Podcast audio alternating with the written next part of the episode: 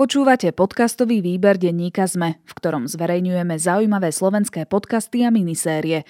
V nasledujúcich minútach budete počuť dejepisný podcast Tak bolo, ktorý vás príbehovou formou prevedie cez kľúčové udalosti histórie. Ak chcete, aby sa aj váš podcast stal súčasťou výberu denníka SME, ozvite sa nám na výberpodcast zavináč petitpress.sk. In Roma! By 1938, Hitler was fascist number one, and Mussolini only a satellite at Munich. In the streets of Milan lies the body of Benito Mussolini. Dobrý deň, vítame všetkých v podcaste Tak bolo, kde sa vždy venujeme jednotlivým udalostiam v dejinách, ktoré ste sa možno učili na strednej škole alebo sa ešte stále učíte. Pripravujem tento podcast spolu s historikom a učiteľom dejepisu Jurajom Jeleňom. Juraj, vítaj. Dobrý deň. A teda musím na začiatok dať taký disclaimer, že prvýkrát historicky, už teda funguje tento podcast viac ako rok, nahrávame oddelenie. Každý sme na inom mieste, e, dokonca v inej krajine a dokonca v inom časovom pásme. Myslím si, že dokonca aj na inom kontinente. Aha, dokonca áno. Ja nikdy neviem, čo je svetadiel čo je kontinent. Na to, že robím cestovateľský podcast, je to trošku zle. Popravde ani, ani ja neviem, že čo je kontinent a čo je svetadiel, alebo teda mal by som vedieť, čo je kontinent a čo je svetadiel, ale akože rozumieme sa, že e, je to Ázia, ano, alebo je to proste niekde inde. No. no proste ja som v Emirátoch a ty si na Slovensku. Čiže uh, takto teraz budeme mi fungovať, takže keby náhodou ste mali pocit, že naše spojenie je nejaké kuľhavé, môže sa stať, ale snažíme sa to pripravovať samozrejme čo najlepšie.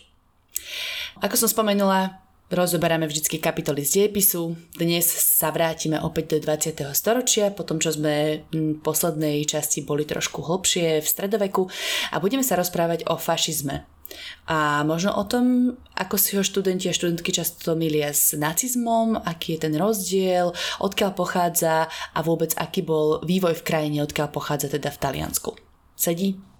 Sedí, sedí. Presne tak. Pozrieme sa trošku na osobnosť Mussoliniho, pozrieme sa na fašizmus ako taký, aj keď e, nebudeme zachádzať tak príliš do podrobností, lebo to sú také trošku politologické debaty. A pozrieme sa na Taliansko naozaj v tom medzivojnovom období a skončíme teraz samozrejme e, Mussoliniho smrťou. Takže uh-huh. tak. No. A majú radi študenti túto tému, vždy sa to pýtam, ale tak zaujíma ma to, že nakoľko to je populárne. A, málo kedy, alebo by som povedal, ich vedomosti o tomto sú o, menšie, pretože je to tak trošku v tieni toho nácizmu nemeckého a druhej svetovej vojny, aj keď, aj keď teda preberá sa to v poslednom ročníku, kedy sa vyučuje diepis a zaujíma ich to, pretože v oveľa veciach viac menej nevedia, hej, takže uh-huh. predsa tie, tie ostatné témy v tej prvej polovici 20. storočia sú trošku známejšie tento talianský fašizmus je tak trošku v tieni. No. A je to také slovo, ktoré je známe, rezonuje v spoločnosti aj teraz často. Uh, ľudia sa oháňajú tým, kto tu je aký fašista, kryptofašista, neviem čo. Čiže je super si to možno uviezť na pravú mieru a teda nie len pre študentov a študentky, ale aj pre akýchkoľvek dospelých ľudí si myslím, že je na mieste sa o tomto rozprávať. Áno, áno, to je práve to, čo sme povedali, že je to dosť ťažké nejak zadefinovať, e, nášiť na dnešnú dobu a podobne, takže e, ja sa niekedy aj tým ľuďom nedivím, že nevedia, o čom rozprávajú. Hej, no. Tak začneme tým, urobíme si zase takú časovú os. Um, predstavme si Taliansko po prvej svetovej vojne. Uh, v akej je situácii, čo sa tam deje, uh, prečo vôbec tam prichádza k nejakej výmene moci a vládneho systému. Musíme začať ešte s Talianskom pred prvou svetovou vojnou, aby, aby to bolo jasné. Taliansko vznikne e, počiatkom 60. rokov 19. storočia a bude to krajina, ktorá síce budeme liberálny systém, ale ten systém sa tu nie veľmi etabluje, respektíve nebude veľmi populárny, tak by som povedal, docha- bude tu dochádzať k častým striedaniam vlád, e, respektíve častým striedaniam ministrov a nevytvorí sa tu nejaký systém politických strán, dajme tomu ako je to v Anglicku, že sú tam dve strany alebo v Spojených štátoch amerických. Prvá svetová vojna keď vypukne, tak Taliansko bude mať od nej veľmi veľké očakávania, e, bude chcieť mať e, veľké územné zisky, hlavne teda na Jadrane, pre lepšiu predstavu e, dnešné Chorvátsko.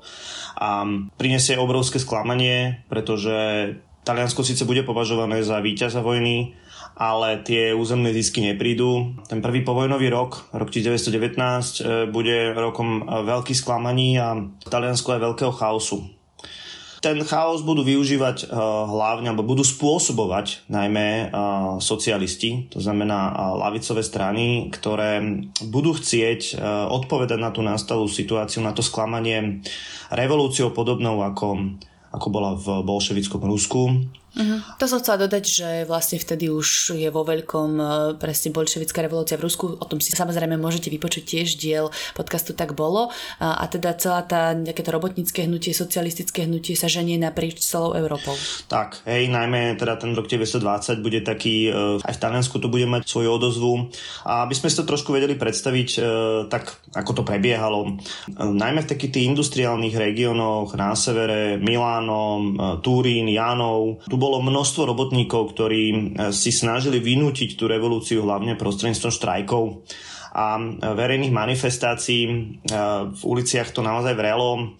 Mnohokrát sa pritom poškodzoval nielen verejný majetok, ale aj súkromný majetok. Samozrejme nepracovalo sa, takže tá pomerne nestabilná vláda, ktorá najmä tomu v tom roku 1919 vládla, mala veľký problém nejakým spôsobom toto, toto zvládnuť a e, nastoliť poriadok v uliciach. Tak. Ja by som ešte dodala, že tam v tom čase uh, vlastne bolo kráľovstvo. Na čele Talianska bol kráľ. Nie len, že vláda to nezvládala, ale tak mal sa tam ešte aj iných predstaviteľov. Áno, áno. Aj keď teda uh, bola to v podstate konštitučná monarchia, to tak mm-hmm. môžem nazvať, takže král mal um, nechcem povedať, že menšie právomoci, právomoci mal, ale áno, áno, máš pravdu, že bola to monarchia. No a do tohto celého chaosu teda prichádza Benito Mussolini, mladý socialista, e, syn zo socialistickej rodiny, ktorý možno neviem, chce využiť tie masy? Alebo vidí tam potenciál? Určite, určite vidí e, situáciu, ktorú sa dá využiť. E, je to muž momentu, toho tak ho určite môžeme nazvať. A vstupuje samozrejme veľmi intenzívne do diania práve v tom roku 1919 e, sa budú vlastne konať e, prvé parlamentné voľby. E, tie voľby v podstate len znásobia problémy. Socialisti zoberú jednu tretinu hlasov a prakticky akože nikto v tom parlamente nemá nejakú výraznú väčšinu. Tým pádom aj tá vláda zostáva veľmi nestabilná. No a práve do toho prichádza tá aktivita Benita Mussoliniho, ktorý úplne v rýchlosti povedané začne zakladať tzv. fasci di combattimento, alebo teda bojové, bojové zväzky v preklade. Dobre, čo to znamená? Čiže on organizuje tých ľudí, ktorí sú v uliciach? On začne organizovať práve ľudí, ktorí majú obavu z tej bolševickej revolúcie, ktorí majú obavu a ktorí sú priamo vystavení tomu násiliu a tomu, dajme tomu rozbíjaniu obchodov. Čiže dajme tomu, že sú to predstaviteľia strednej vrstvy, aj keď e, väčšina týchto najskorších podporovateľov Benita Mussoliniho a respektíve týchto fašistov, môžeme to tak nazvať, e, budú bývalí vojenskí veteráni, a začnú nosiť také čierne košele. Tá čierna vychádza z talianskej armády, bola to taká e, farba e, elitných talianských jednotiek, arditov, alebo ardity po taliansky. A stávali sa z nich e, bojové zväzy, niečo ako polovojenské organizácie, ktoré postupne začali útočiť na tých štrajkujúcich, začali vlastne byť nejakých tých odborových predákov, a samozrejme ochraňovať ten svoj majetok, tie svoje výklady obchodov, kaviarničiek, ja neviem, predajní a vlastne pôsobili ako akási samozvaná policia. Uh-huh. No teda hlavným tým znakom bol najmä to násilie, že naozaj to často bývalo veľmi brutálne. A ja sa ešte chcem ale vrátiť k tomu, že ja som spomínala, že on bol zo socialistickej rodiny, tak kde sa stal ten zlom, že on išiel zrazu na opačnú stranu, keby bojovať proti socialistom. Dobre, tak dáme si taký prvý exkurs e, do Mussoliniho života a skončíme práve v tom roku 1919. Mussolini sa narodil v takej e, vidieckej e, oblasti alebo rolníckej oblasti, by som to lepšie povedal, v Romanii a naozaj pochádzal e, z rodiny vlastne socialistu, takže politiku a tú lavicovú politiku mal v skutočnosti, neviem, vo vienku, ak to tak môžem povedať. Mm a stane socialistickým novinárom postupne, bude redaktorom významného denníka Avanti v Miláne, čo proste vôbec nebola maličkosť a už pred vojnou bude pomerne výraznou postavou toho socialistického talianského hnutia. Problém bol v tom, že socialisti nepodporovali vstup Talianska do vojny A takú vetu sme asi počuli, že proletári všetkých krajín spojte sa. A to znamená, e, socialistické hnutie alebo proletárske hnutie, robotnícke hnutie chcelo tú vojnu preklenúť spoluprácou robotníkov. Mussolini mal úplne opačný názor jeho zaujímala tá nacionalistická struna, to znamená Taliani, poďme do vojny a, a proste porazme tých um, Rakúšanov a aj Slovanov, dajme tomu. Práve kvôli týmto názorom z talianskej socialistickej strany odíde a vstúpi do armády, e, čoskoro ho zrania a v podstate sa stane vojenským hrdinom. Po vojne teda už je e, na opačnej strane barikády. Ako vojenský veterán, ako vojenský hrdina má pomerne veľké meno, Taliani ho poznajú, hlavne teda na tom severe, hlavne v Miláne, teda kde pôsobil. A, takže tak prevexloval z jednej strany na druhú. No. Hej, vraciame sa vlastne do toho bodu, kde sme predtým skončili, teda že zakladá Fasci di Combattimento, teda tie polovojenské organizácie. A, a teda dostávame sa k takej zlomovej udalosti, ktorá sa volá Pochod na Rím. A Pochod na Rím príde, to bude veľmi výrazná naozaj udalosť a naozaj ten, tá udalosť, kedy sa Mussolini dostane k moci, ale ona príde až v roku 1922. A, takže medzi rokom 1919 a 22 to sú 3 roky, a, kedy to, môžeme na, povedať, fašistické hnutie prejde istým vývojom. Spočiatku to bude hnutie, ktoré bude proti všetkým. Proti cirkvi, proti bolševikom, proti monarchii.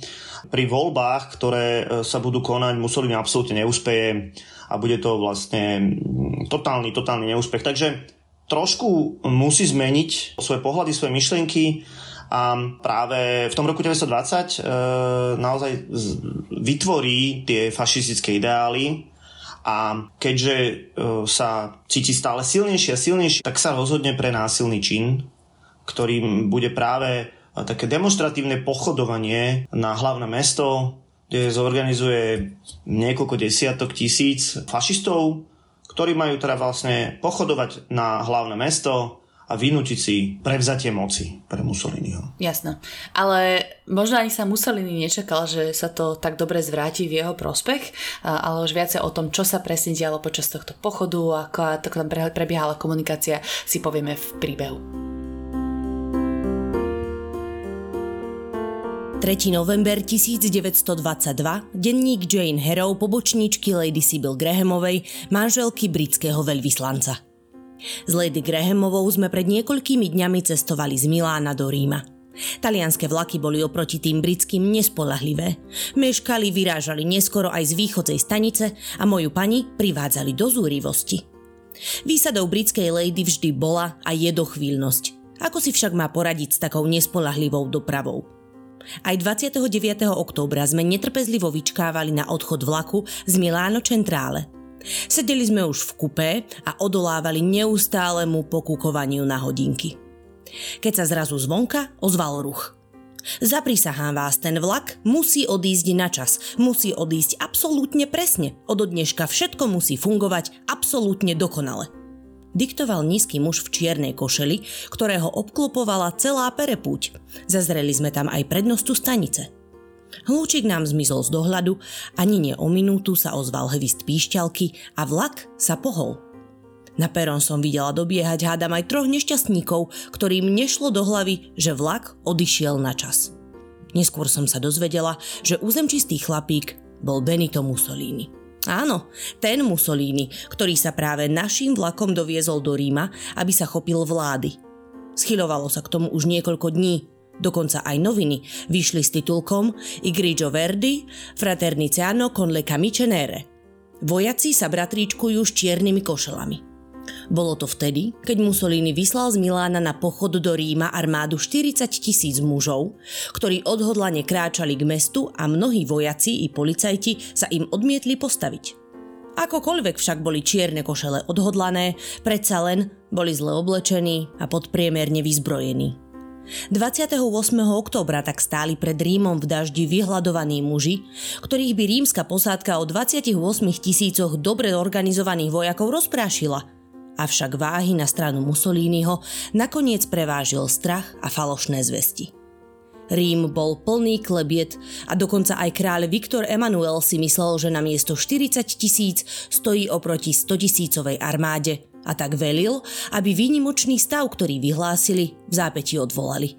Jedna hliadka tak plagáty vylepovala a ďalšia ich strhala.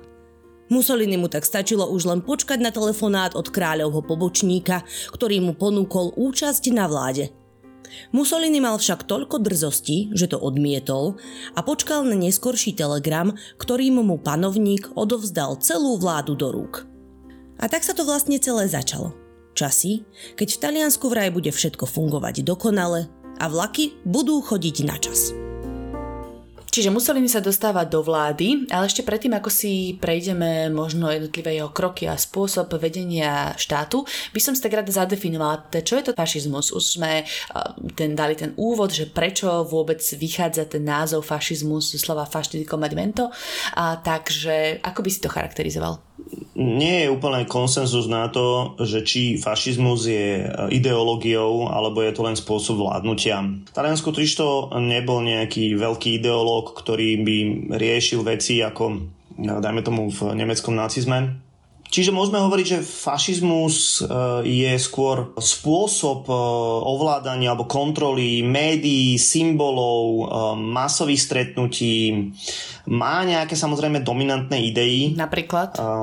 Napríklad je extrémne nacionalistický, naozaj to je tá zásadná podstata, je antiliberálny, antisystémový, chce rozobrať tú demokraciu, nesúhlasí s ňou a vôbec sa s tým netají má snahu vytvoriť e, novú e, spoločnosť. Je to spojené s ďalším bodom a to je, že je militaristický alebo vychádza z militarizmu. A to nie je len o tom, že by podporoval vojnu, ale to je aj o také vojenské organizácie, dajme tomu strany, to je o prezentácii tých e, čelných fašistov na verejnosti, to znamená, že nosia uniformy, nosia vojenské čapice a podobne fašizmus je prísne antikomunistický, to je jasne zadefinovaný nepriateľ. Komunisti sú naši nepriatelia a sú to najväčšie zlo, ktoré, ktoré existuje. A napriek tomu, že v podstate s tými socialistami a komunistami je, majú rovnakú volebnú bázu alebo volebnú základňu, oni, tí fašisti sa takisto napokon budú uchádzať o hlasy robotníkov. Mm-hmm. Hej, takže to robotníctvo je um, zaujímavé pre obe strany. Dôležitá by som povedal, posledná vec je, že je tu úloha silného vodcu. Áno nejakého teda Dučeho v tomto našom prípade a ten, ten silný vodca je, stojí nad všetkým, v podstate rozhoduje uh, o všetkom bez nejakého konsenzu s nejakým parlamentom alebo niečím podobným. Jasné. Tak vymenoval si veľa vecí, ktoré by sa určite dali spojiť s nacizmom v Nemecku. Mm, vodca, Führer, um, boj proti komunizmu a tak ďalej. Tak aký je ten rozdiel? Prečo by sme povedali, že fašizmus je iný ako nacizmus? Ten rozdiel medzi nacizmom a fašizmom je asi v takých dvoch bodoch. Talianský fašizmus povedzme do roku 1938 v žiadnom prípade nebol rasistický, a antisemický. To znamená, že v tej svojej čistej podstate mu nevadili Židia ani teda iné rasy. Až od toho roku 1938, keď e, začne Mussolini e, adorovať Hitlera a sa mu zaliečať, tak, tak v tom momente budú e, prijaté rôzne no, niekoľko rasových zákonov. Takže najväčší rozdiel asi je v tom, že ten nacizmus si ide od začiatku tou antisemickou cestou, mm-hmm. zatiaľ čo ten talianský fašizmus nie. Uh-huh. Preto sa dá keby hovoriť, on sa potom aj fašizmus šíri po ostatných európskych krajinách, uh, tak sa dá hovoriť viac o tom, že tie ostatné európske krajiny si adaptujú práve fašizmus, nie nacizmus, hej? Áno, keď si zoberieme, že Mussolini nastúpil už v roku 1922 a postupne aplikoval tie svoje myšlienky do vedenia štátu, tak to bolo podstatne skôr ako dajme tomu nacizmus v Nemecku, ktorý sa dostane k moci až v roku 1933 a bude vzorom Mussolini pre viaceré autoritatívne režimy. Treba jednu vec povedať, že Mussolini vďaka svojim úspechom, ako vidíme, bol považovaný viacerými aj demokratickými politikmi e, medzivojnového sveta za populárneho a za, za ako v podstate mnohokrát aj za pozitívnu postavu a práve preto sa viacerí takíto autoritatívni vodcovia, dajme tomu v Maďarsku, v Polsku alebo na Balkáne, vôbec nehambili e, aplikovať tie Mussoliniho myšlienky, takže áno, môžeme povedať, že e, boli veľakrát inšpirovaní. Hej. Čiže Mussolini sa dostal do vedenia krajiny, do vedenia Talianska. Ako vyzeralo to preberanie moci? Tak Mussolini sa po pochode na Rím stáva vlastne predsedom vlády. Predsedom ale koaličnej vlády, to znamená, že on tam nebudú fašisti sedieť sami, a naozaj najbližšie mesiace a respektíve najbližšie roky do roku 1924 je to menej diktatúra, možno viac demokracia je to taký prechodný režim, kedy e, Mussolini rešpektuje niektoré veci, ale niektoré veci už prestáva rešpektovať, ako myslím v rámci právneho štátu v podstate násilie, ktoré sa objavuje v uliciach, e, má Mussolini pod kontrolou. To neznamená, že ho z času na čas nevyužije. Samotné hnutie sa pretvára na celoštátnu stranu, ktorá je pre všetky triedy. Čiže dá sa povedať, že tie polovojenské organizácie, ktoré dovtedy pôsobili v uliciach, sme sa bavili o tom, ako ochraňovali obchodíky a tak ďalej, sa teraz dostávajú do parlamentu a vieš prezleču čierne košele za biele, alebo ako? Niektorí z tých vodcov tých e, skvadier, ako ich môžeme nazvať, no áno, vstúpia pekne do politiky a budú sedieť v parlamente. Samozrejme tí bitkári, no oni, oni radí to násilie stále, takže Obľúbeným nástrojom e, týchto skvadier bol obušok, e, ale vec, ktorú naozaj dosť často riešili, tak nalievali svojich nepriateľov ricinovým olejom, s tým, že očakávalo sa teda, že e, budú mať e, hnáčku, respektíve, no proste bolo to preháňadlo mm-hmm. a keď sa takto e, človek s exkrementami v gaťach objavil na ulici, tak ho samozrejme fotografovali a ukázal, ukazovali ho svetu, že pozrite sa, jak ten váš socialistický vodca vyzerá. Okrem toho dávali aj tým svojim nepriateľom zjesť ropuchy, yeah. živé ropuchy. Takže aj toto bola forma poníženia a Mussolini to, musím povedať, že v jednom momente naozaj uchopil a mal toto násilie pod kontrolou, ale to neznamená, že úplne zmizlo, zmizlo z ulic. Hej. Druhá vec, začal budovať e, kult e, svojej osobnosti a naozaj veľmi intenzívne uh, využíval propagandu. Môžeme kľudne povedať, že bol diktátorom, ale rešpektujúcim isté právomoci, napríklad kráľa. Tie oddely Postupne začal pretvárať na políciu a samozrejme vo voľbách v roku 1924 už e, vychádza so 66% ako víťaz volie. Čiže tá diktatúra začína v júni 1924 po voľbách, kedy zavraždili, tá, fašisti zavraždili opozičného poslanca a Mateotiho. Mateoti bol veľký kritik e, fašistického režimu. Zavraždili ho asi tak, e, že ho uniesli vlastne z Ríma skupina fašistických hrdlorezov a zabili ho priamo ešte v aute. Zakopali ho v takom hrobe za Rímom, avšak jeho telo bolo veľmi rýchlo nájdené a celá vražda odhalená. Nikdy sa nedokázala Mussoliniho priama účasť, že či o tom vedel, nevedel. To v podstate v tomto prípade vôbec nie je dôležité. Bola to jasný signál o tom, že Mussolini sa, alebo jeho režim sa nestráni násilia. Inak e, vyslúžil si za to pomerne veľkú kritiku aj zahraničného um, spoločenstva ale kľudne môžem povedať, že toto je začiatok takej tej skutočnej diktatúry. Ale nič sa s tým neriešilo, predpokladám. Nič sa s tým neriešilo. Mussolini bude posielať uh, Mateotio v dobe peniaze celý život ale e, reálne nikdy sa tá vražda nevysvetlila. Mm. Dobre, tak poďme teda k tej jeho vláde. Začala by som možno zahraničnou politikou. Um, spomínala si, že Taliansko malo také rozpínavé momenty predtým, že naozaj chceli ovládnuť Jadran a tak ďalej. Tak ako sa to zmenilo po nástupe diktatúry? Mussolini bol na, tomto, na tejto pôde zahraničnej politiky naozaj veľmi úspešný. Balkán, respektíve Jadran ako taký e, už bol e, zabratý. Vzniklo tu kráľovstvo Srbov, Chorvatov a Slovincov, e, neskôr pre, premenované na Jugosláviu, takže tá cesta moc neviedla ale prenikal, dajme tomu, do Grécka, zorganizoval inváziu na Korfu. To bol prvý územný zisk Mussoliniho a e, postupne sa vlastne zrodila taká myšlienka obnoviť rímske impérium.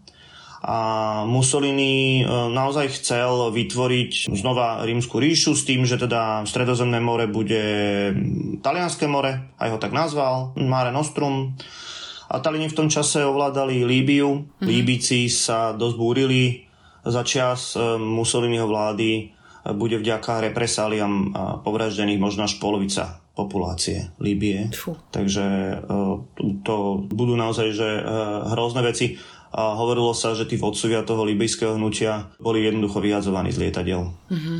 Patrí to samozrejme do tej zahraničnej politiky. Uh-huh. A oni potom sa snažili expandovať aj ďalej, trošku južnejšie v Afrike, do Etiópie, do Habešu. Vojna v Etiópii bude takou odvetou. Zhruba pred 40 rokmi, čiže na konci 19. storočia sa o tom Taliani už raz pokusili obsadiť Habeš alebo Etiópiu. Tentokrát v roku 1935 opätovne začnú tú vojnu a e, použijú brutálne násilie, použijú chemické zbranie a napokon tú Etiópiu obsadia.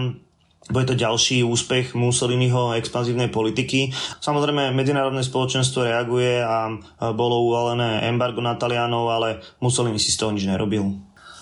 Vec, ktorá súvisí veľmi úzko so zahraničnou politikou a aj nie, sú tzv. lateránske zmluvy. Je to vlastne dohoda s pápežom. Keď vznikol talianský štát, e, pápež prišiel o svoje územie, prišiel o pápežský štát a tým pádom vlastne církev vystupovala voči Talianom, voči talianskému štátu prakticky každú nedelu. Hej, takže Mussolini veľmi dobre vedel, že ten vplyv církvy v Taliansku je veľmi dôležitý a vôbec v celom regióne, tak sa s pápežom jednoducho dohodol. Mm-hmm. Dohodol sa na vzniku Vatikánu, môžeme to tak úplne v jednoduchosti povedať, takže pápež získal to maličké územie v strede Ríma, Dá sa povedať, že to bol obrovský úspech, pretože tá kritika zo strany cirkvi skončila. A hlavne ich využil ako keby vo svoj prospech. Potom už v podstate kňazí po celom Taliansku kázali v prospech Mussoliniho, čo bola fakt veľká sila propagandy. Veľmi dôležitá vec. Samozrejme ten príklon e, Mussoliniho inak ako bývalého ateistu v cirkvi je tiež zaujímavý. Ešte samozrejme pred lateránskymi zmluvami sa druhýkrát ožení s tou istou ženou ako církevným sobášom napríklad, mm-hmm. hej, čiže proste aby potvrdil ten svoj príklon k církvi a samozrejme církev bude dôležitým podporovateľom, bohužiaľ, fašistov v Taliansku, alebo teda toho režimu, aj keď treba povedať, že asi moc nemali na výber. No nadhodil si mi s tou manželkou druhou na vôbec Mussoliniho vzťah k ženám. Aký bol on človek už teda v tejto druhej časti života, keď už bol du- duče vodca? Eh, zaujímavá je už aj prvá časť Mussoliniho života, keď sa zamiluje do svojej nevlastnej sestry.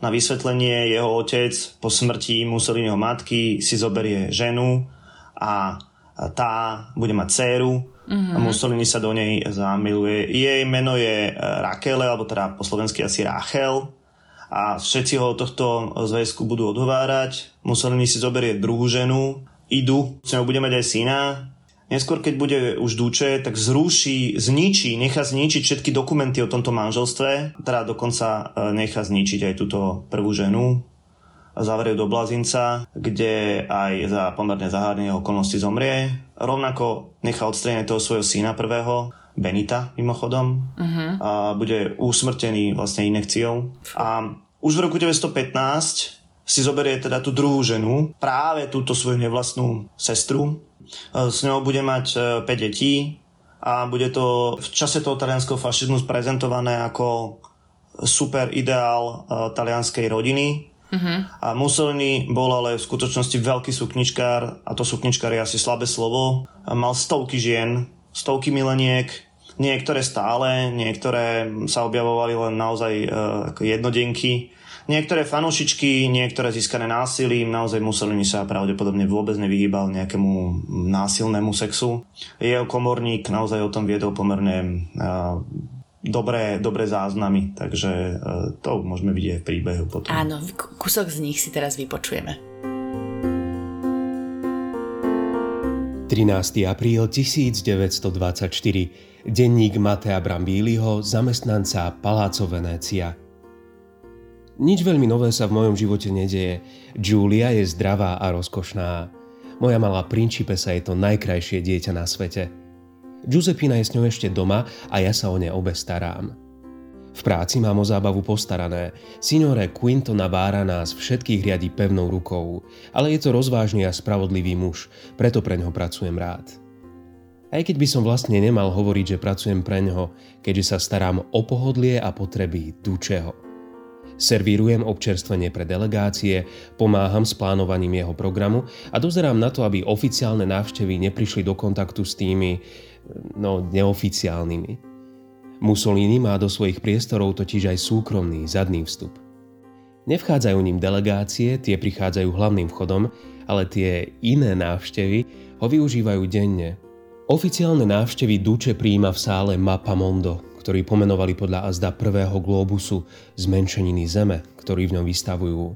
Inak tam nebolo takmer nič. V miestnosti trónil štvormetrový stôl, spoza ktorého k návštevám prehovárala len Mussoliniho silueta, keďže bol umiestnený pred oknom. Okrem neho tam stáli len dve kreslá a o sále, ktorá má 20 x 13 metrov, sa v paláci hovorilo ako o impozantnom priestore – hoci sa tam diali tie najdôležitejšie rozhodnutia, nebolo to jediné miesto, na ktoré sme vodili návštevy. Vždy po obede, je to takmer každý deň, má Duče v diári hodinu voľno, niekedy aj hodinu a pol. Vtedy sa zvyčajne zadným vchodom do paláca prešmikne niektorá z Dučeho spoločníčok. Niekedy sa objavia iba raz, inokedy sú to stálice ako Clareta Petáči alebo Margarita Sarfati, tá druhá pod zámienkou písania Dučeho životopisu – No, rád by som si ten rukopis pozrel. Minule sa pol hodiny po takomto stretnutí vrátila, že si vraj v pracovni niečo zabudla. Keď sa jej signore Navara spýtal, čo by to malo byť, vykrúcala sa. Vraj, aby len pustil na minútku hore, že si len rýchlo zabudnutú vec vyzdvihne a hneď odíde. Hádam by sa dalo hádať, že si zabudla papier s poznámkami alebo azda pero, ale nie. Signore Navára nie je na hlavu padnutý a hneď vedel, koľká bije – Siahol na strieborný poklop, ktorý čo si skrýval na tácke, položenej na nedalekom stolíku a odokryl jednu dámsku pančuchu. Margarita očervenela ako paprika, schytila pančuchu a vybehla z paláca tak rýchlo, že sa hádam zastavila až pri bazilike Panny Márie na oltári nebies. Smiali sme sa, že sme skoro zabudli na čas, ale signor Navára nás rýchlo nahnal späť do roboty. Museli sme sa pripraviť na audienciu španielského veľvyslanca. K ďalším takým pilierom fašizmu alebo vojec vlády Mussoliniho v Taliansku e, patril určite priemysel a tým pilierom som teraz myslela, že oni mali vlastne veľmi prešpekulovaný systém korporativizmu. A neviem, že či to naozaj fungovalo v praxi. A keby si vedel vysvetliť teda najskôr, že čo to je. Korporativizmus je systém, ktorý sa na, naozaj dosť ťažko chápe a aspoň teraz z môjho hľadiska aj vysvetľuje študentom. E, celé hospodárstvo všetky odvetvia štátu e, boli združené do tzv. syndikátov. To znamená, ja neviem, napríklad služby mali vlastný syndikát, bankovníctvo malo vlastný syndikát, vymýšľam si, polnohospodárstvo malo vlastný syndikát a dohadovali si spoločne vlastne zamestnávateľi a zamestnanci podmienky. Samozrejme na čele toho syndikátu stal nejaký e, štátny úradník, respektíve fašista, ten riadil to, čo sa v tom syndikáte bude, bude diať. V skutočnosti išlo vládu bohatých ľudí a bohatých firiem. To znamená, samozrejme, tí, priem, tí priemyselníci, tí, ktorí stali na čele Fiatu, tí, ktorí stali na čele tých zbrojoviek, talianských alebo leteckých spoločností. Samozrejme, bola to taká, také zdanie toho, že aj robotníci majú podiel na moci, môžeme povedať. Čiže bolo to niečo medzi e, komunizmom, alebo teda tým komunistickým spôsobom riadenia uh-huh. a demokratickým spôsobom riadenia. Inšpirovali sa ním viaceré režimy. Uh-huh. Ďalšiu vec, ktorú Mussolini mu a jeho hospodárskej politike e, treba povedať, že veľmi sa orientoval na polnohospodárstvo a jedna z vecí, ktorá bola veľkým úspechom, e, bolo vysušenie bážin pod Rímom. To bol problém, ktorý sužoval už rímsku ríšu. Uh-huh. Naozaj to boli choroboplodné oblasti, ktoré neprinášali žiadny osoch a Mussolini ich e, vlastne prerobil na úrodnú pôdu a naozaj veľmi intenzifikoval produkciu obilia to sa celkom podarilo. Uh-huh. On sa aj tak Takisto... rád chodil fotiť do tých polí, nie? že uh, išiel sa predvádzať vyslovene, že aha, to som medzi bežným ľudom. No ja by som ho eh, naozaj eh, vyhlásil za najviac obnažovaného diktatora asi na svete. On práve pri týchto polnospodárských prácach, ale vôbec rád sa vyzliekal do pol pása, či už na kombajne, alebo teda Chodil žmoliť žitko, či čo to je hačpeň? Na žatvu chodil. Chodil na žatvu. Samozrejme do polpása vyvlečený. To by Hitler napríklad nikdy nespravil, ale on sám sa prezentoval ako e, veľký fanušik športu, ako schopný lyžiar, plavec, na druhej strane ako nový rímsky cisár, hej, od toho je aj ten fašistický pozdrav s tou zvinutou uh-huh. rukou. Trošku sme ale teda odbočili od toho hospodárstva.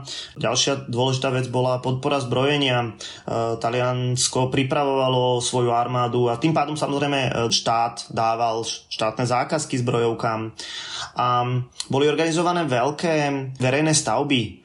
Dá sa povedať, že Taliansko vytvorilo prvú e, sieť diálnic, mm-hmm. tzv. autostrád, ktoré boli budované vlastne na verejné náklady a masovými prácami. Čiže dá sa povedať, že ekonomike sa darilo?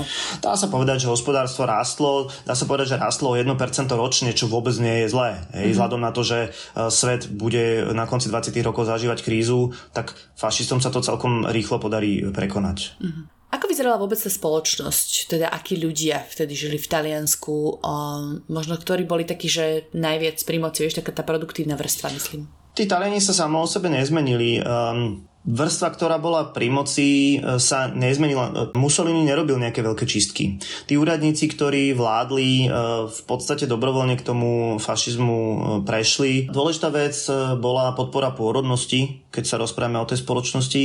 Takým ideálom talianskej rodiny fašistickej bolo 12 detí. Fúha. A, tak, tak to, to bolo dosť podpriemerný ešte Mussolini s tými piatimi. Áno. Um, Ale teda boh vie, koľko ich mal ešte pomimo toho, vieš. Boh vie koľko, presne tak. Um, reálne platil zákon, že každý muž, ktorý má 6 detí, neplatí dane.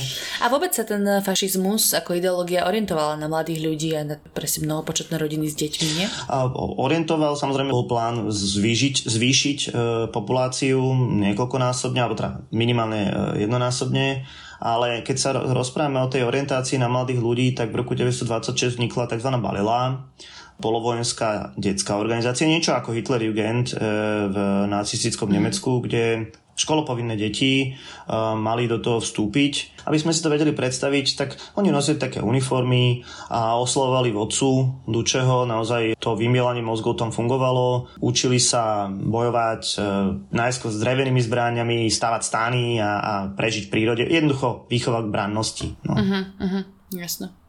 Ešte jednu vec som chcela spomenúť, ktorá podľa mňa celkom ovplyvnila spoločnosť a možno aj Mussoliniho popularitu a to bolo vysporiadanie sa s mafiou. No áno, tak to je taká vec, ktorá súvisí s tajnou policiou OVRA, aby sme si zase nemysleli, že e, Taliansko bol teraz nejaký slobodný štát, hej, bola to diktatúra, kde od toho roku 1924 všetky opozičné strany boli zakázané, respektíve všetky strany boli zakázané mm. a táto tajná policia e, tých svojich Môžeme ich dať do jednej kopy. Či už to boli politickí nepriatelia, alebo to boli vyslovne kriminálnici, e, likvidovala, respektíve posielala do vyhnanstva, najčastejšie na Dodekánske ostrovy, takže ten autoritatívny, e, silný režim tu bol, aj keď nebol taký brutálny ako napríklad v Nemecku. Uh-huh. Tak ale to je aj to vôbec vysporiadavanie sa s nejakým násilím v uliciach, o čom sme sa bavili predtým, že teda Mussolini sa snažil to nejakým spôsobom do poriadku a to podľa mňa súvisí s tou mafiou len. A ma zaujalo teda, že to sú presne tí Taliani, ktorí odišli do Ameriky začiatkom 20. storočia, hej, máme všetci, teda neviem či všetci, ale tak poznáme film Krstný otec, tak preto mi to prišlo také zaujímavé, že to je vlastne z tohto obdobia. Áno. Ono to tak trošku aj súvisí s tým, že naozaj väčšina z tých mafiánov, povedzme tých amerických mafiánov pochádzalo z juhu, zo Sicílie a Mussolini mu sa podarilo vlastne preniknúť aj sem v podstate mu sa podarilo ako prvému zjednotiť to Taliansko skutočnosti, lebo Taliansko je dodnes, alebo môžeme povedať dnes opäť, rozdelené na sever a juh mm. a za Mussoliniho to neúplne celkom platilo. Naozaj on vlastne on tým autoritatívnym režimom to Taliansko zviazal a Nerad by som bol, aby z toho vychádzalo to, že, e, že to bol teraz nejaký liberálny štát v žiadnom prípade. Nie? Predtým, ako sa dostaneme teda ku koncu Mussoliniho aj vôbec e, fašizmu v Taliansku, ešte by som sa zastavila iba tak nakrátko pri umení. Tak ako každý takýto autoritatívny režim využíval umenie na svoju propagandu, Mussolini mm, mu sedel futurizmus, takáto avantgarda, ktorú považoval za dobrú z toho hľadiska, že futuristi vyhlasovali vojnu za e, dobrý spôsob riešenia sveta. A vojna všetko zničí a potom treba všetko znova vystavať. Uh-huh. A a popri tom Mussolini dosť často teda imitoval tie stavby rímskeho cisárstva, to znamená monumentálne námestia, mosty, budovy. Je zaujímavé, že niekoľko z nich stojí v Ríme dodnes. Hej. A aj dokonca s nápismi, mm, ktoré oslavujú Mussoliniho meno. Áno, je tam ten výťazný stĺp, na ktorom je napísa- napísané Mussolini Dux. Je to taký trošku problém s tým vysporiadavaním sa s Mussolinim v Taliansku. Hm. Ale áno, mal, mal vlastný rukopis e, architektúry, alebo vlastný, no, e, vychádzajúci naozaj z toho rímskeho impéria. Dobre, tak prejdeme k tomu koncu. Tam si môžeme tak načrtnúť teda to, že uh, samozrejme už v druhej polovici 30. rokov bola úzka spolupráca medzi Mussolinim a Hitlerom, kde vlastne vznikla možno taký ten love-hate relationship s Hitlerom, lebo teda Mussolini potom nemal úplne Hitlera až tak v láske. No, o, takto. Mussolini bol veľkým vzorom pre Hitlera. O, tak, ako sme povedali, Hitler veľmi intenzívne sledoval Mussolini. Už v roku 1926 mu poslal list a žiadal ho autogram alebo žiadal ho o nejakú komunikáciu. Mussolini to úplne odbil. Proste pre ňu bol absolútne Hitler v tom čase neznámy. A tak ako si povedala, taký ten skutočný vzťah začína v druhej polovici 30. rokov a všetko sa zmení v roku 1937, kedy teda Mussolini navštíví Hitlera a Hitler sa mu predvedie e, v plnej kráse od luxusného hotelu cez e, masové oslavy v uliciach a Mussolini sa vráti a uvedomí si, že vlastne z bývalého Nímanda, ako ho on ho mal, sa stáva e, vodca národa, ktorý má naviac, alebo ktorý má návrh v porovnaní s tým talianským. Takže začína ho obdivovať, aj keď teda Hitler mal pravdepodobne Mussoliniho radšej ako Mussolini Hitlera, to je jasné. Od roku 1938 je nadviazaný skutočné spojenectvo medzi Berlínom a Rímom a Mussolini sa dostáva pod Hitlerov tlak, pod Hitlerov um, vplyv. V tomto čase sú zavedené rasistické zákony, kde je napríklad... Aj v Taliansku? Aj v Taliansku, mm. hej. Čo to čiže... vtedy vlastne nefungovalo? Áno, čo vôbec nebolo ani Talianom nejak veľmi vlastné. Napríklad teda Taliani si nemohli zobrať Židov či Židovky a Židia boli vlastne vyňatí z istých povolaní. Na margo toho spojenectva Taliansko vstúpi do druhej svetovej vojny, na ktorú vôbec nebolo pripravené. Taliansko bolo podstatne ekonomicky slabšie, aj vojensky slabšie ako Nemecko a vychádzalo ako síce veľmoc, ale posledná. Mussolini bude dosť dlho čakať, kým do tej vojny vstúpi, vstúpi do nej až v roku 1940 a potom podnikne zo žiarlivosti k Hitlerovi inváziu do Grécka, inváziu vlastne do Egypta z Líbie. Obe skončia katastrofou s tým, že Hitler musí Mussolini mu vlastne zachraňovať krk. Uh-huh. Tu už sa začína katastrofa toho režimu celého. E, zlomom bude rok 1943, kedy teda sa tá vojna láme. Američania a Veľká Británia sa najskôr e, vylodia v Severnej Afrike, potom na Sicílii, potom na juhu Talianska. Mussolini režim je v tomto momente e, absolútne nepopulárny a napokon je teda zvrhnutý. Uh-huh. Dokonca aj vlastný zať sa voči nemu postaví, za čo neskôr zaplatí smrťou. Ehm, Taliansko sa snaží vyjednávať so spojencami a snaží sa prejsť na druhú stranu. Opäť do toho zasiahne Hitler, Mussoliniho, ktorého väznia na takom alpskom hoteli po akcii z akčného filmu oslobodia špeciálne nemecké jednotky. Wow. Ehm, nemecká armáda vstúpi do Talianska, obsadí ho a je vytvorený nový štát, ktorý sa bude volať Talianská sociálna republika. Uh-huh. A Mussolini ako bábka v podstate už teraz bude stať na čele toho štátu a všetko v rukách budú mať už Nemci. Ale treba si uvedomiť, že ten štát bol len vlastne po Rím, hej, lebo pod Rímom už bola frontová línia, kde sa bojovalo s Američanmi. Práve preto hlavné mesto nebol Rím, ale boli to rôzne malé mestečka pri Lago di Garda, a e, neskôr sa to začne nazývať Republika Salo, pretože v takom malom mestečku Salo, myslím, minister zahraničia sedel. A to ako dlho takto držali? Zhruba dva roky. Republika Salo skončí v apríli 1945, keď Mussolini chytia partizáni, popravia ho. To je koniec e, samotného talianského fašizmu. Koniec Mussoliniho. Samozrejme aj koniec vojny v Taliansku. 30. apríl 1945, denník Fernanda Loriho, majiteľa hodinárstva pri Piazza Loreto. Som šokovaný a zhrozený z toho, čo dokážu moji susedia. Ľudia, s ktorými bývam v jednom meste, chodím po jednej ulici, pijem kávu v rovnakej kaviarni. Včera, keď som išiel z práce, som si všimol pri benzínovej pumpe na Piazza Loreto veľký dav. Keď som prišiel bližšie, Videl som, že sa pod strechou pumpy hojda 5 ľudských tiel zavesených dolu hlavou. Kde sa v ľuďoch berie tá odvaha?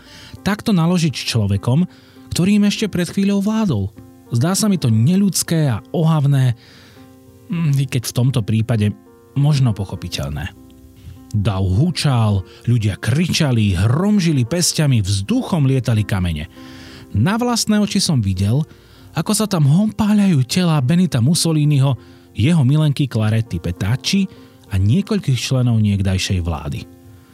Ľudia im nadávali, dokonca zazneli aj výstrely a telo Dúčeho sa myklo pri zásahu guľkou. Nikdy som nebol fašistom, som hrdým Talianom, ale verím v demokraciu a odmietam prijať myšlienku jediného vodcu na čele krajiny. V princípe nesúhlasím s takýmto neúctivým zaobchádzaním s človekom – ale za fašizmus, ktorý Mussolini nakazil Taliansko, si to zaslúži. Ba si myslím, že spôsob, ktorým sa skončil jeho život, bol až priveľmi mierny. Na druhý deň okolo 11. prišiel ku mne do obchodu Alberto a začal zo široka rozprávať o všetkom, čo sa stalo. Mussolini sa vraj pokúšal utiec do Kiany a odtiaľ odletieť do Švajčiarska. Lenže ich zastavili partizáni a všetkých zatkli. Mussolini sedel na korbe nákladného auta a bol preoblečený do uniformy rádového nemeckého vojaka. Lenže jeho tvár bola príliš známa, takže razom zistili, o koho ide. Po viacerých presunoch a výsluchoch ho previezli do kasární v Džermasíne, kde ho partizánsky veliteľ podrobil výsluchu a po ňom obvinil z mučenia, vražd, represí proti ľudu a rozpútania občianskej vojny. Mussolini to popieral, bránil sa, že vraj to všetko robili Nemci. To najdôležitejšie sa však zomlalo až na druhý deň, keď sa partizáni s Mussolínim a jeho milenkou Claretou Petáči vydali na ďalší presun. Zastavili sa v dedine Giulino di Mezzegra, a väzňov zavreli v dome istého roľníka Demáriu. Zrazu im však do izby vtrhol muž, ktorý povedal, že ich prišiel zachrániť. Bola to však pasca, lebo v skutočnosti išlo o partizána a komunistického funkcionára, ktorý mal pri sebe príkaz na Mussoliniho okamžitú popravu. Nič netušiaci Mussolini s Milenkou nastúpili k nemu do auta, avšak nedaleko mestečku muž zastavil, Vytiahol Dučeho z auta, postavil ho ku kamennému múru, vyťahol samopal a oznámil mu, že na príkaz Výboru národného oslobodenia je odsúdený na smrť. 10 minút po 16. hodine ich oboch zastrelili. Telá potom priviezli sem do Milána a tu sa z nich stala atrakcia, ako by prišiel cirkus. Čo sa stalo s Mussoliniho telom vlastne po tej vražde, po tej poprave? Lebo je to celkom zaujímavé, ako sa Taliani vôbec vysporiadávajú s jeho osobnosťou v dejinách. A po poprave bude zavesené na takú konštrukciu benzínovej pumpy a ľudia sa na ňom e, vyřadia. Jeho telo bude pochované na niekoľkých miestach, napokon ho pochovajú v jeho rodnej dedine a čiže bude mať normálny hrob ktorý sa samozrejme stane aj nejakým symbolickým miestom, pietným miestom pre e, hrstku jeho bývalých spolupracovníkov, respektíve jeho podporovateľov a ten hrob je dodnes e, na mieste. Takže takéto vyrovnanie s Mussolinim e, asi neprišlo v Taliansku. Nebolo povedané, že toto je zlé a na toto treba zabudnúť. Dôkazom toho sú aj tie stavby Mussoliniho, ktoré sme spomínali v Ríme. Dôkazom je aj tá jeho hrobka. Veľmi zaujímavé je, že donedávna, a teraz ja neviem, či ešte stále je v parlamente, tak jeho vnúčka, Mussoliniho vnúčka bola vlastne súčasť parlamentu, poslankyne v parlamente. Áno. To je ďalšia vec, ktorá by sa, o, najmä tomu v Nemecku, v žiadnom prípade nemohla stať. Tam tá očistá voči, voči tomu vlastne nacistickému režimu prešla, prešla totálne a Nemci prijali tú vínu. Uh-huh. Na záver, ako vždy, eh, si povieme zo pár popkultúrnych odkazov a to je teda, že kde v nejakých filmoch alebo literatúre si môžete o tomto období prečítať alebo dozvedieť sa viac. Juraj, tvoje tipy? A na Slovensku sa problematike fašizmu venoval, aj venuje e, Jakub Drábik. Má, pokiaľ viem, dve knižky vonku, ale najmä tá knižka Fašizmus e, je dobrá, pretože tam porovnáva e, fašistické režimy v Európe. A k Mussoliniho životu vyšlo veľa životopisov, ale keď chcete naozaj kompletný a po slovensky vydaný, tak e, Pierre Milza vydal Mussoliniho a je to vyčerpávajúce naozaj do poslednej bodky, je tam opísané všetky, sú tam odpísané všetky aspekty jeho života Uh-huh. Odtiaľ máš všetky tie klebety o jeho vyčinení so ženami, že? Tak tie klebety máme najmä do toho, to jeho komorníka, ktorý teda mm, na tom zarobil celkom, predpokladám, že na tom zarobil nejaké peniažky, že, že vydal teraz svoje pamäte a, a samozrejme je to veľmi dobre zdokumentované a Mussolini celko, celkovo jeho život je veľmi dobre zdokumentovaný. Je mno, množstvo teda takých rôznych uh, dobových filmov. Ja som si tak spomenul na, na, na film Rimanka od Alberta Moraviu, teda knižka od Alberta Moraviu, bolo to aj sfilmované, kde je aj taký aspekt toho fašizmu. Ona tam má milenca, uh, jedného uh, klienta fašistu, takže mohli by sme to spomenúť. Mm-hmm. A... Aha, no, ešte jeden film Mandolina kapitána Corelliho. Á, jasné. By mohol okay, byť zaujímavý typ. Aj to je tiež knižná predloha, ako je to samozrejme o fungovaní tej uh, talianskej armády, je to, je to trošku inakšie.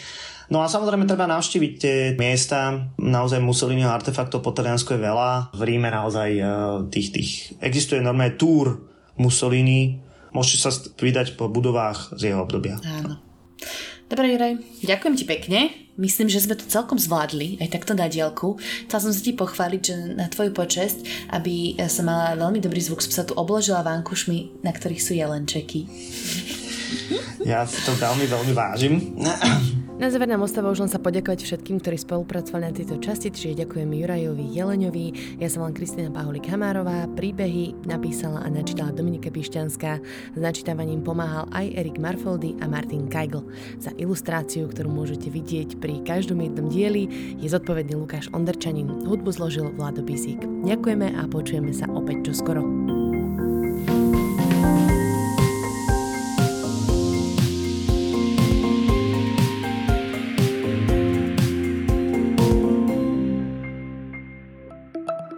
Volám sa Juraj Rizman a v denníku SME pre vás pripravujem reláciu Bezpečne.sk.